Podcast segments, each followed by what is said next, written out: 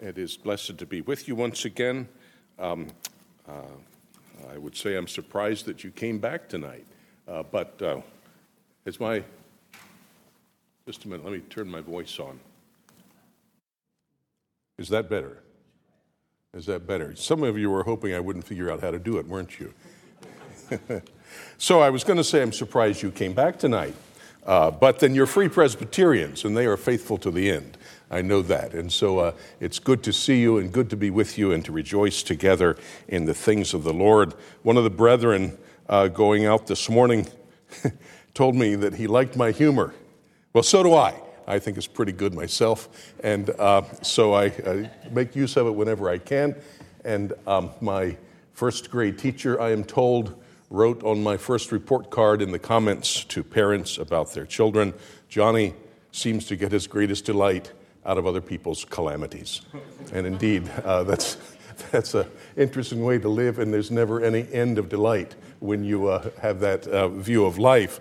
And so I enjoy myself uh, pretty well in that regard, but I enjoy being with you as well this evening, and whenever there's the opportunity to be with a Free Presbyterian congregation, it's a great opportunity to be seized if at all possible.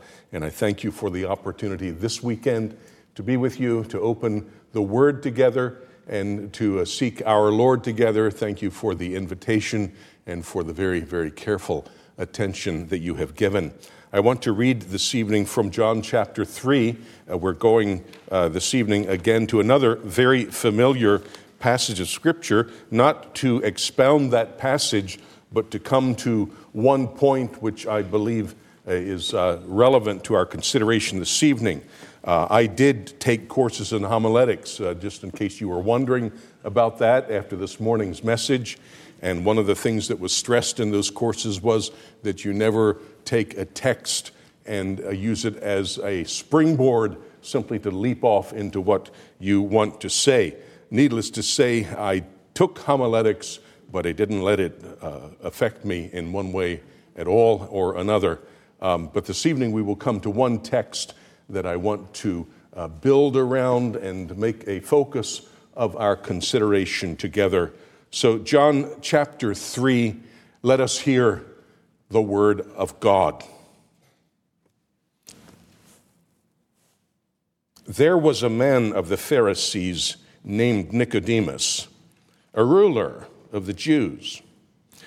The same came to Jesus by night and said unto him, Rabbi, we know that thou art a teacher come from God.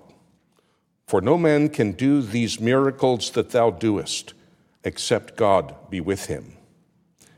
Jesus answered and said unto him, Verily, verily, I say unto thee, except a man be born again, he cannot see the kingdom of God. Nicodemus saith unto him, How can a man be born when he is old? Can he enter the second time into his mother's womb and be born?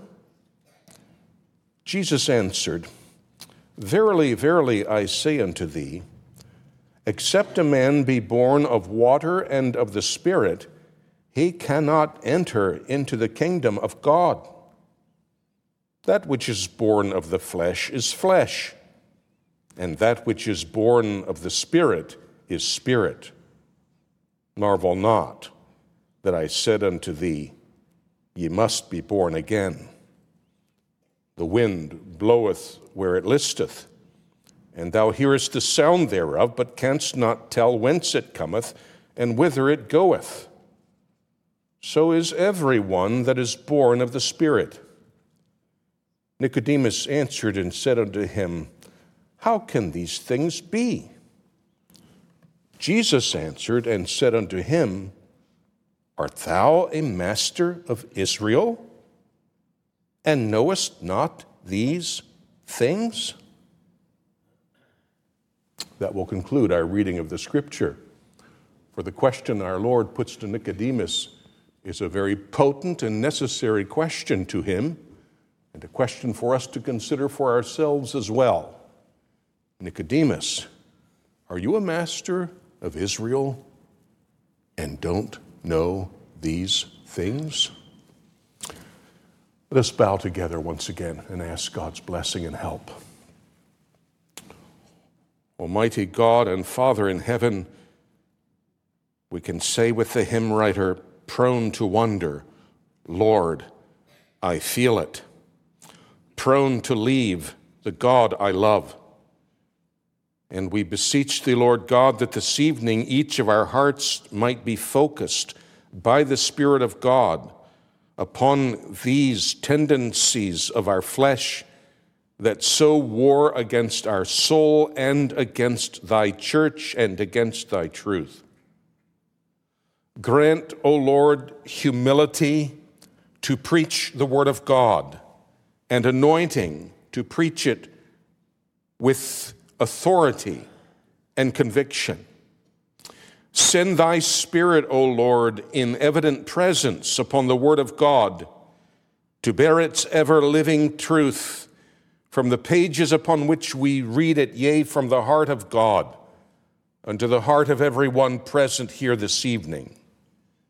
Humble us before thy holy law and grant that we might submit to thy truth, that the Spirit of God might be the searcher of our hearts, that we might be submissive unto his instruction. Teach us your way, O Father. Save souls. Stir thy people. Sober us in this giddy age of unbelief and blasphemy, that we might walk with thee and know a communion with thee that is ever growing, ever deeper, ever richer, and ever to the praise of our Lord. We pray in Jesus' name. Amen. Well, I want to speak to you this evening about a dangerous pattern that we can observe among God's remnant, among His people. And an evidence of that pattern, an example of that pattern, we've read this evening, culminating in this question to Nicodemus Art thou a ruler in Israel and knowest not these things? The pattern, simply put, is this God graciously reveals himself and his truth unto his people. The people of God receive that message, undeserved and graciously imparted to them wrought upon by the Spirit of God and humbled before the God who gives that truth, they seek to do His will and seek to proclaim that message and take the gospel forth, take the truth forth courageously, humbly, faithfully. Generations pass receiving from their parents such examples of steadfastness and conviction and determination to stand for truth. And in the process, zealous individuals develop methods by which that truth might be further advanced and further uh, preached hither and yon around the world. And in the process of publishing that truth, putting it before mankind, uh, there develops a necessary organizational structure to getting it done. And as that organization begins to function and successfully continue the propagation of the truth, there is a development of an institution around or out of that organization, an institutionalization. And as time progresses, perhaps several generations, perhaps several centuries, as time progresses, the organization and institution is inviting to those who are political in their thinking so that there becomes a politicalization of the whole process. And when it's all said and done, the very instruments that are designed for the purpose of the propagating of the truth become that which obscures the truth which hides and buries the truth. so that those most in need of it have no idea that there is such truth available. Now, I believe we see this pattern in the scriptures, and I believe we see it in history as well. And the presentation and repetition of it is sufficiently frequent for us to realize that it is a pattern unto which any people can be very susceptible. And therefore, we need to examine our own hearts, our own lives, as to where we stand with regard to this obscuring of the Word of God by our methodology, by the things that we do. Let me just pick a few examples. We celebrate Christmas every year, don't we? And I'm not opposing the celebration of Christmas in any way, shape, or form.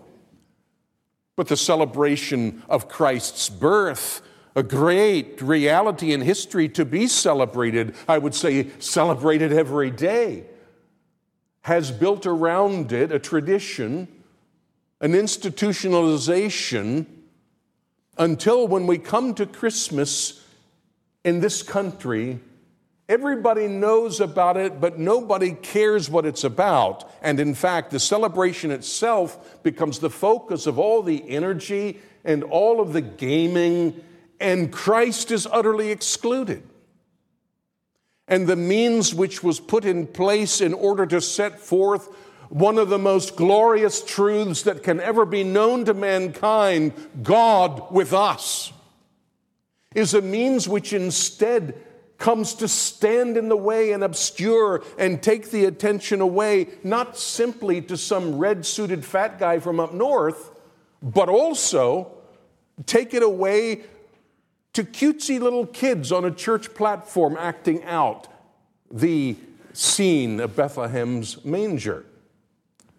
To older kids coming in with crowns on their heads like the wise men and I'm not faulting those things in particular, but am simply pointing to this as a means whereby those efforts to set forth the truth, in fact, become that which obscures the truth, which hides it from those who most need it.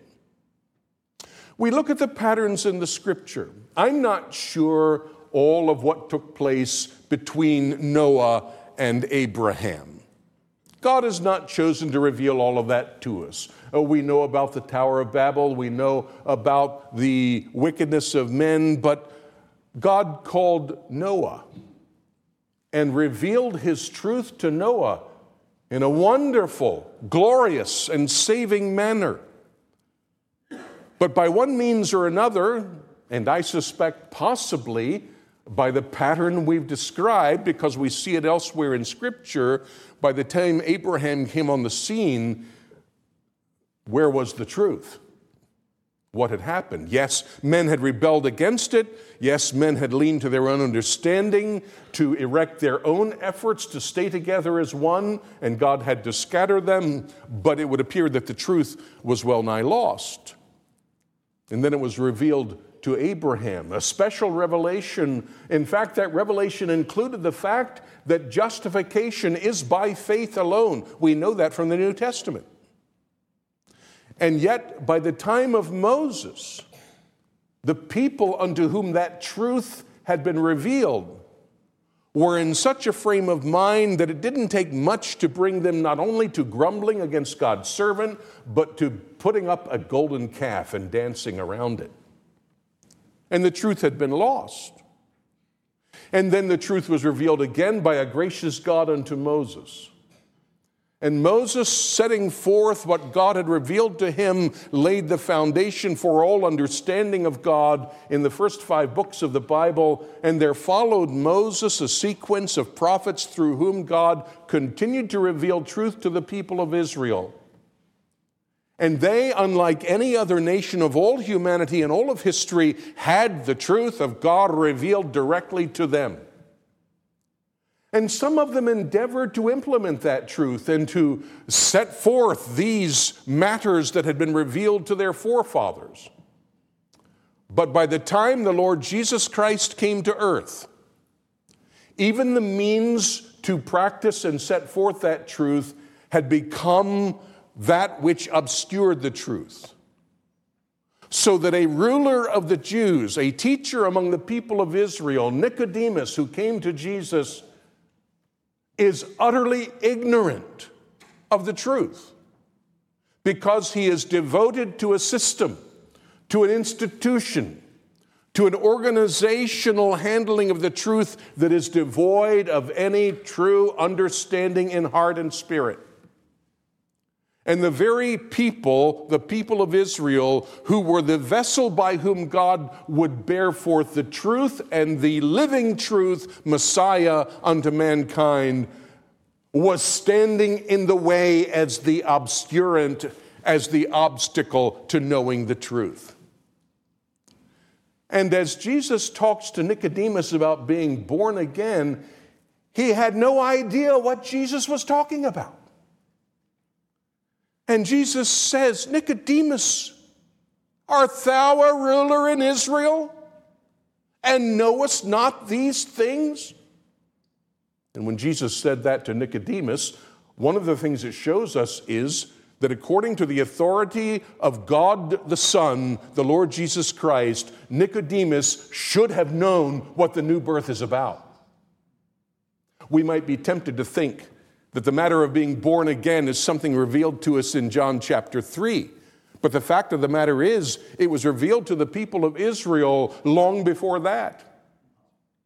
The people of Israel had the truth revealed to them concerning a new life they were to have. And indeed, the Old Testament prophets knew about these things. Create in me a clean heart, O Lord. Restore a right spirit within me, was the prayer of David. They recognized that it took a work of God to create a clean heart and to transform and to impart life unto their souls. And Nicodemus should have known this. Jesus says so. Are you a ruler in Israel and you don't know these things? Because, in fact, the means that had been developed among the religious elites of Israel to preserve the truth and to set forth the truth had become so significant to them that their significance outweighed the truth in the thoughts and actions of the religious leaders, the religious class. And they were truth's greatest obstacles, who should have been its greatest revealers and proclaimers. And this is a pattern that we need to be aware of. Because if holy men of old were susceptible to such errors and so prone to go astray and obscure the truth, we are as susceptible as well, maybe more so and therefore need to be very conscious of this dangerous pattern among religionists. And so we look to the history of the church. On the day of Pentecost, once again, God mercifully and graciously revealed to people who deserved nothing but hell the Spirit of God, the power of God and on that day in Jerusalem, as the Spirit of God descended in cloven tongues of fire, anointed the heads of the apostles, and they began to preach the gospel in languages they had never heard before, God was revealing himself mightily. And within the years that followed in the apostolic age, through the Apostle Paul and Peter and James and John and other writers, the Word of God was given to those men and handed to His people to be upheld, proclaimed, loved, preached, submitted to, and in fact, in it was the power of God to salvation to everyone who believed. But it wasn't that long before there was developed around the truth that had been given, the saving gospel, a certain religious culture. A culture that included developing a hierarchy of how this whole matter of handling the truth is to be uh, handled and how this truth is to be dispensed. And then when Christianity, the infant church, illegal in the Roman Empire, became legal, and Constantine made it his own. He couldn't beat them, so he would join them. Corruptions further came into those whose purpose was, or should have been, to proclaim and preserve that truth. And instead, you have the development of the ancient church with heresies coming in, with personalities rising to prominence. A political structure becomes developed until you come to the time of the Reformation, and it is the church which is forbidding the scriptures to be in the hands of the laymen. Talk about obscuring the truth with the institution, the organization, the means, the culture. And that pattern is simply a repeat of what we observe from Abraham, Moses to the days of Christ which is why I say that it's a pattern that is repeated before our eyes for our warning, that we might be aware that there is this potential in us, and in fact, not simply a potential, but a propensity unto the obscuring of the Word of God by our own religious goings on. It should sober us.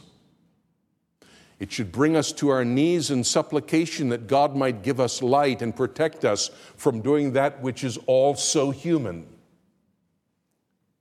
And the prayer that we might be preserved from such. So, how might Faith Free Presbyterian Church, the congregation in Greenville, South Carolina, guard against this pattern, which I think is demonstrated to be something to which every congregation, every person is susceptible. I won't tell you anything new this evening. What I will say to you is that which doubtless you already know. But our problem so often is not so much one of ignorance, but of simply failing to heed what we already know.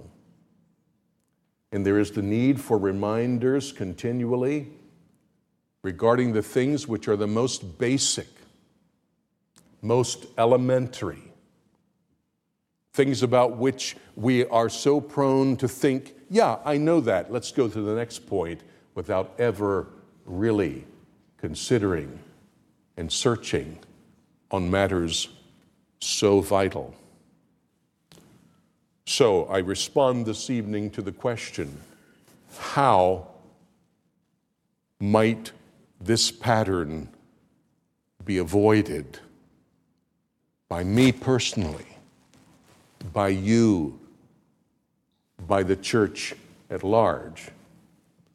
And I'll mention just a few things, as I've said, that you already know.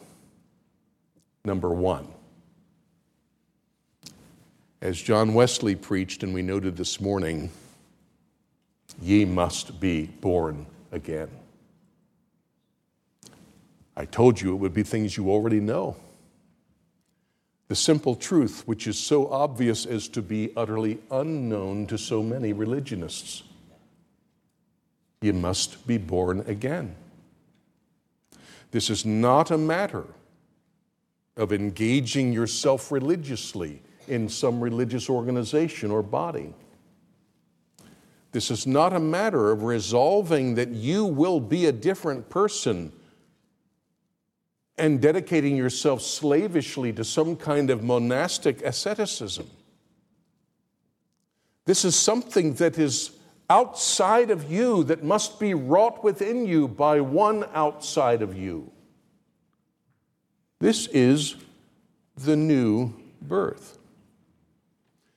I look around on this congregation, and it is so refreshing and blessed to see so many young people families, their children. I was once a child in a congregation hearing preaching every week. The setting that I grew up in involved what would be referred to perhaps as revivalism in some of our reformed circles. An evangelist would be brought in and he could preach as a great pulpiteer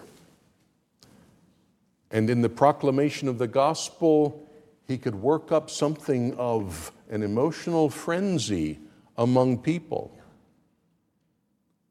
And at the end, with the right psychological manipulation, could get people to respond to an altar call by which they would walk forward and kneel at the altar and perhaps be led to say a sinner's prayer. And I did so again and again and again.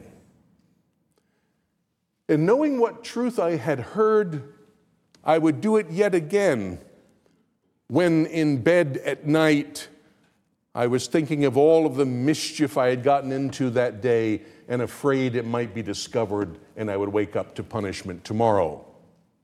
Lord, if it didn't work that time, uh, save me now. And I had some form of religion.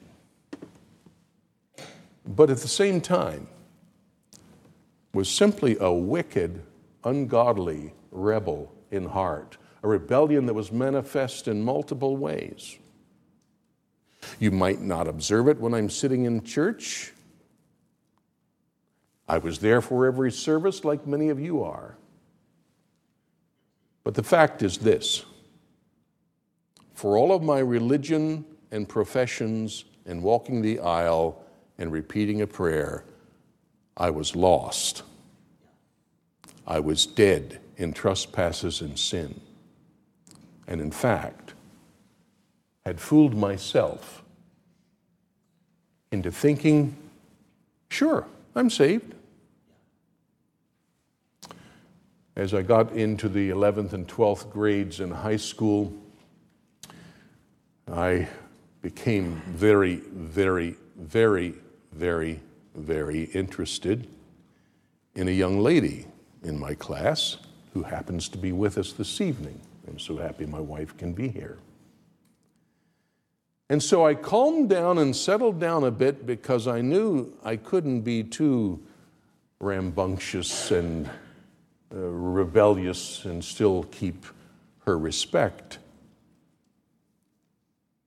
knew in my heart that one day I was to preach the Word of God and would tell anybody, yes, I'm saved. But as I went into college over here at the university, a Bible major, a ministerial student, I began to suffer doubts. And they were not doubts about my salvation. They were doubts of a far different order. I was thinking like this You mean there are six billion people on this planet, and there is a God who knows the number of hairs on the head of every one of them? It's too fairy tale-ish that's just more magical than I can grasp. And it wasn't that I was saying, I don't believe, but it was the fact that I didn't believe. And the more I tried to work on that, there was some hypocrisy attached. Here I am, a ministerial student. When I get home for the summer, I'm probably expected to preach because I'm a preacher boy from Bob Jones University. And I'm not sure even that God exists. And I had become what I'll call an unprofessed atheist. And it is entirely possible that there are young people here today born by God's grace into a Christian family where the scriptures are read and revered, where prayer is had, faithfully brought to church Sunday morning and Sunday night, here to hear the Word of God, and yet there has never been a work of God in your heart. Maybe you have said a sinner's prayer and made a profession, but the question is have you ever come to know Christ? have you received from him the life which comes only from him. I was born once the child of my father and mother. But in that state, I would never believe the gospel. What had to happen was this I had to be born a second time, born again. The first time I was born, I received the genetic input from both of my parents, which made me physically what I am today. But I was born that time of corruptible seed. My father and mother are both in their graves. And it's not that much longer before I will be in mine. Because I was born of corruptible seed. I needed to be born of incorruptible seed of seed that could not corrupt, of seed that begat a life that never ends. And that is what being born again is receiving from God a new life, born again. And how I recall in my misery as I began to pray, Oh God, if you are in existence, reveal yourself to me and for months. Praying in that frame, there was nothing that I could grasp as faith. I couldn't make the unbelief go away. And I finally secretly snuck off to a faculty member in whom I had a great confidence and quietly explained to him my dilemma. And he responded to my thinking that everything was too fantastic to be true, a God who knew everything. He responded simply by quoting from Isaiah 55 My thoughts are not your thoughts, neither are my ways your ways, saith the Lord. As the heavens are high above the earth, so are my thoughts above your thoughts, my ways above your ways. And hearing that, the unbelief was gone. It was no effort of mine to pry it out. It was rather a fulfillment of the scripture that says, faith cometh by hearing, and hearing by the word of God. And it was by the word of God, not by the arm twisting of some religionist, that I came to believe. And the unbelief vanished because God gave me a faith that is its opposite. And I was born again, then and there. I didn't understand the theology behind it, didn't have to. A person has, does not have to understand all about obstetrics to know that he was born nor does one have to understand all the theological details to know that he's born again. He simply has to be a partaker of the life that God gives, and that is a life that he gives through his Word of God, his Scripture. For the Word of God is living and powerful. And that day, God saved me. Have you been saved? Adults, aged believers, professors, I should say, young children, do you know that you've been born again? That is the first guard that I want to set before you against becoming an obscurant to the scripture, against hiding the truth when in fact we should, a guard against this tendency until you're born again. You will never be able to properly handle the scripture and set forth its truth as it ought to be set forth, and may well indeed obscure the truth. You must be born again. A second guard that I would mention is this love the Lord Jesus Christ. Love the Savior who has saved you. In this age, there can be a lot of talk about love for Christ. I remember so often the gospel song that was often sung, especially at the end of certain evangelistic services or services proclaiming the need to be consecrated to Christ. A song you've probably sung yourself at one time or another My Jesus, I love thee, I know thou art mine. For thee, all the follies of sin I resign. And I have to say, I've never met a person who can say that without lying. Do I love the Lord Jesus Christ? For thee, all the follies of sin I resign. Maybe you can say that, but I certainly cannot. And there has been talk about love for Christ, which substitutes hyperactivity for love. And we imagine that because we are busy in the work of God, uh, we are therefore manifesting a love for God, a love for Christ.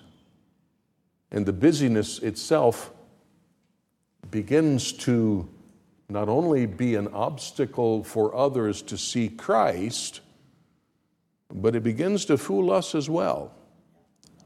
Because there is something in every one of us that thinks if I'm really working for God, I'm probably okay. Do I love the Lord Jesus Christ? I think it's significant that we read there in John 21 that as the Lord was recommissioning his disciples, he asked Peter three times, Lovest thou me? Christ has an interest in knowing our love for Him, but beyond that, He knows that a love for Him is utterly necessary if we are to be strong in the Lord and in the power of His might, if we are truly to be bearers of His truth rather than barriers of His truth. Do I love the Lord Jesus Christ? That's a question that you would do well to ask yourself every day, multiple times. Do I truly love Christ? Jesus asked Peter three times. So, evidently, it is a question that he would have penetrate his people's understanding and thinking. Where is my love for Christ? You recall that incident that is recorded in the seventh chapter of Luke where Jesus was in the home of a Pharisee named Simon.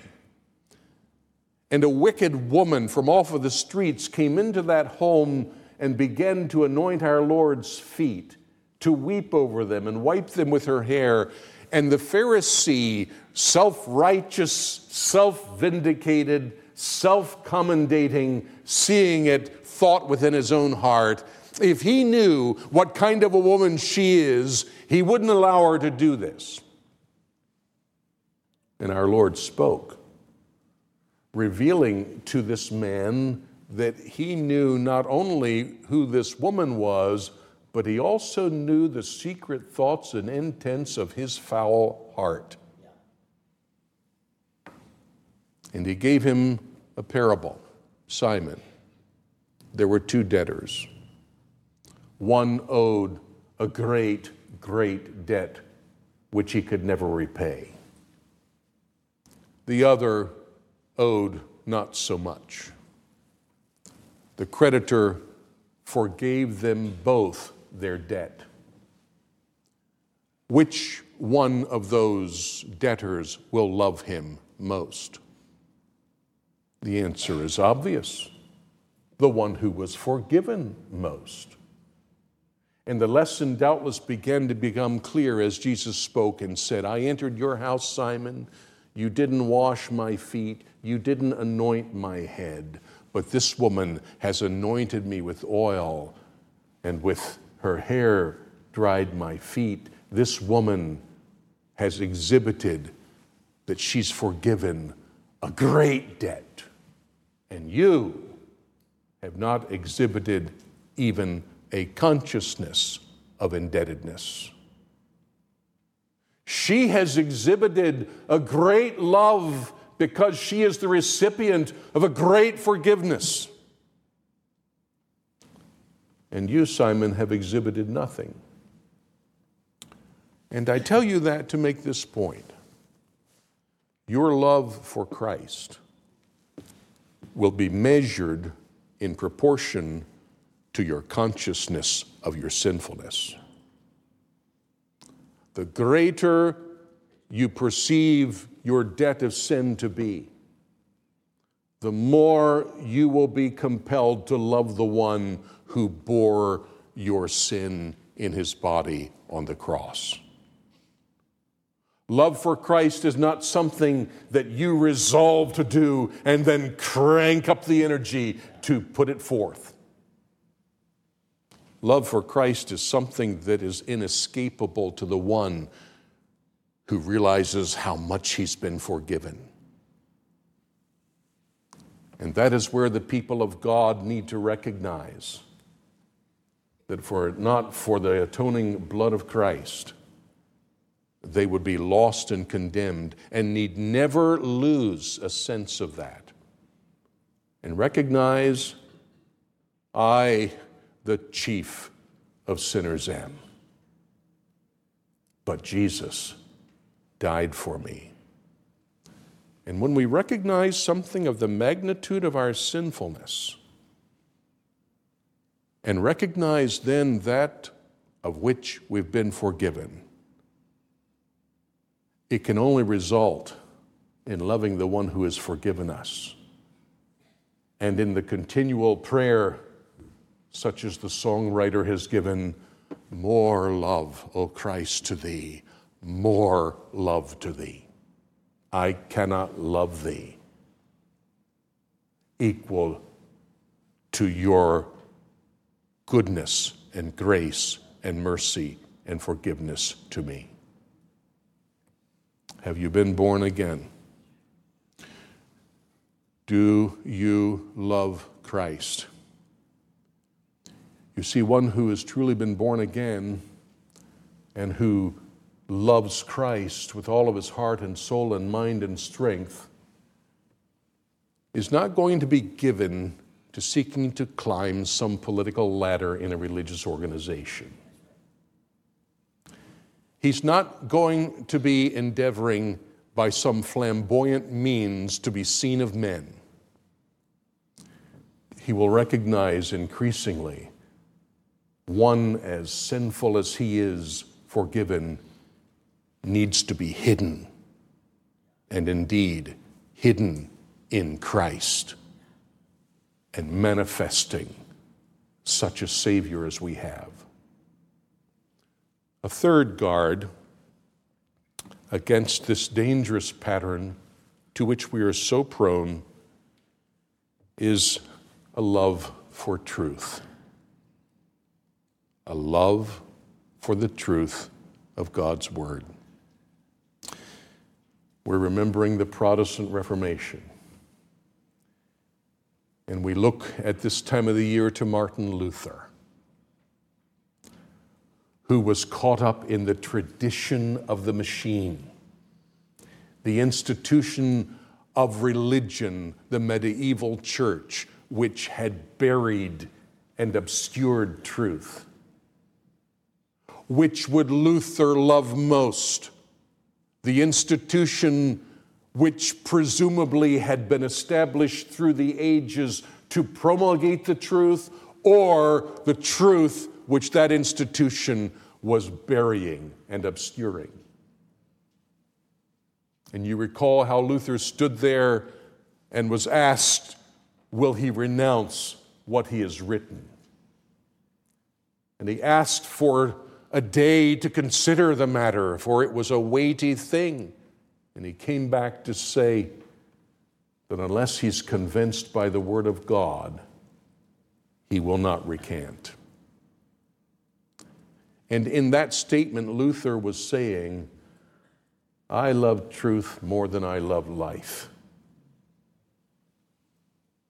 I love the truth of God's word, and it is for that that I live. And if I do not live for that, best that I not live at all. Oh, may that be the heartthrob of this sinner who preaches to you this evening. A love for the truth of God's word. The psalmist wrote, Blessed is the man that walketh not in the counsel of the ungodly nor standeth in the way of sinners, nor sitteth in the seat of the scornful. But his delight is in the law of the Lord. And in God's law doth he meditate day and night. One whose delight is in the law of the Lord will have the law of the Lord in his heart and in his mind. It will course through his being meditating thereon day and night. And when he does so, the promise is certain. He shall be like a tree planted by the rivers of water that bringeth forth his fruit in his season. His leaf also shall not wither, and whatsoever he doeth shall prosper. When he loves the truth of God's word, he will prosper in the truth of God's word. He will prosper in its proclamation and in its application. When he loves the truth of God's word, that love for the word of God will want to promote the truth of God's word, not to obscure it, not to bury or hide it. And that pattern of history shown in Scripture and since Pentecost will have yet another check against it, guarding God's people from simply making religion the very opposite of what Christianity truly is. And then a fourth guard against this danger. The psalmist David had sinned mightily against God, but in his psalm of confession, he prays, A broken and a contrite heart, O Lord, thou wilt not despise. Uh, this certainly fits in with the love of truth as well. A heart that is recognizing my own innate corruption and prejudice against God and is broken by my own transgression. Broken because I've transgressed the law of God which I love. Uh, broken because I've trans the law, transgressed the law of a God whom I love. And so that was the psalmist's prayer. And I recall David's predecessor, King Saul, who had been commanded by God to annihilate the wicked Amalekites, who had been the unjust enemies of God's people for generations. Saul received that truth from God, but he clearly didn't love that truth. For he didn't annihilate the Amalekites, their cattle, their sheep. He kept the best for his own self interest. And when Samuel the prophet was sent by God to confront Saul with this transgression, the beginning of the rebuke was, When thou wast little in thine own eyes. In other words, there was a time when Saul recognized that he was not the great man he had come to think himself to be. A time when humility and brokenness had characterized him, and when he was in that frame of mind he was in a position to do the will of God. But now he seemed to have a pretty good impression of himself. He thought that he had a pretty respectable standing, and such who are possessed of that delusion will not value the truth of God's word and will ever be in the position to hide and obscure it, whether intentional or not. A broken and a contrite spirit. And in connection with that, I think of what the Spirit of God instructs us to there in the second chapter of Philippians. Let nothing be done through strife or vainglory, but in lowliness of mind, let each esteem other better than themselves. Look not every man on his own thing, but every man also on the things of others. Let this mind be in you which was also in Christ Jesus, who, being in the form of God, thought it not robbery to be equal with God or something to grasp after, but made himself of no reputation, and took upon him the form of a servant, and was made in the likeness of men. And being found in fashion as a man, he humbled himself and became obedient unto death, even the death of the cross. There is no argument about it.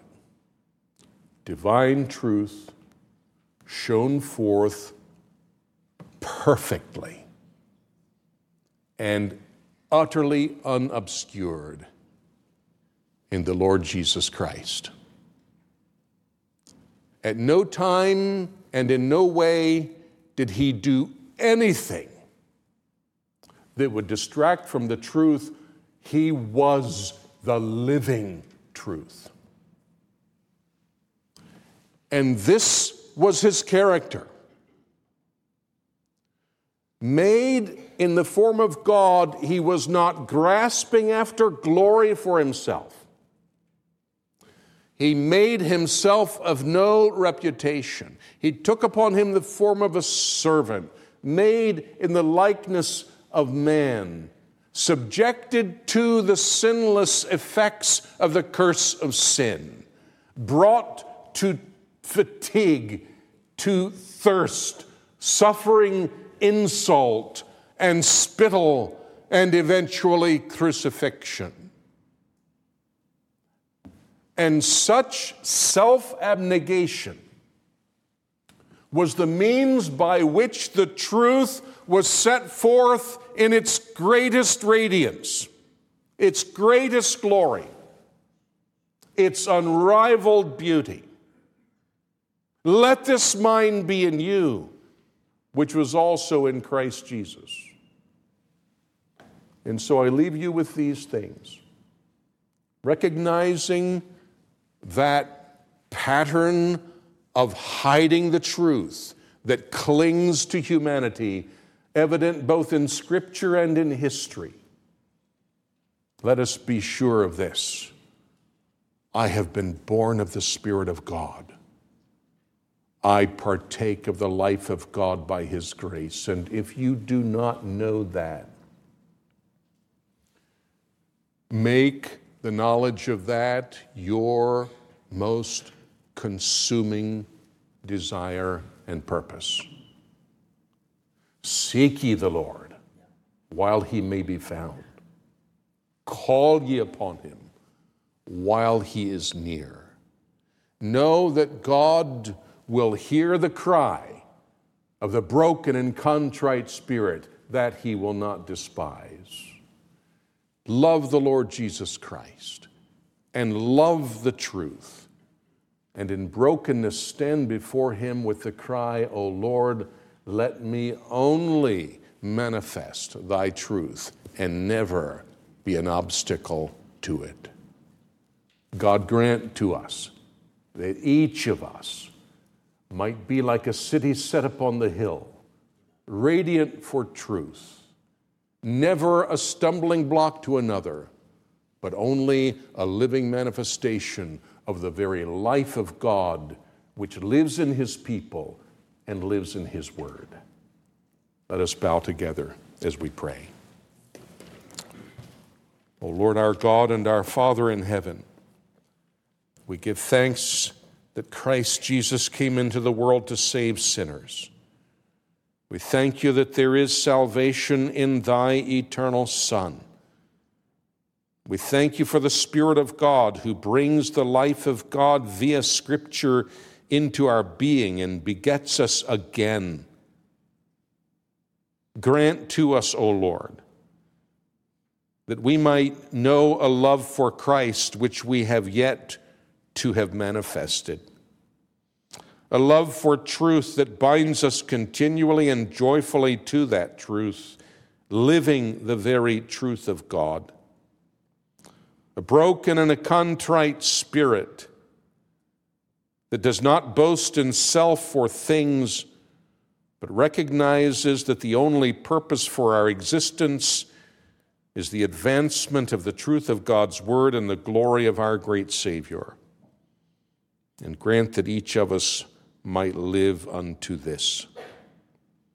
Will you save sinners among us, give them life eternal, and make each of your people radiant manifestations of that light? We pray in Jesus' name. Amen.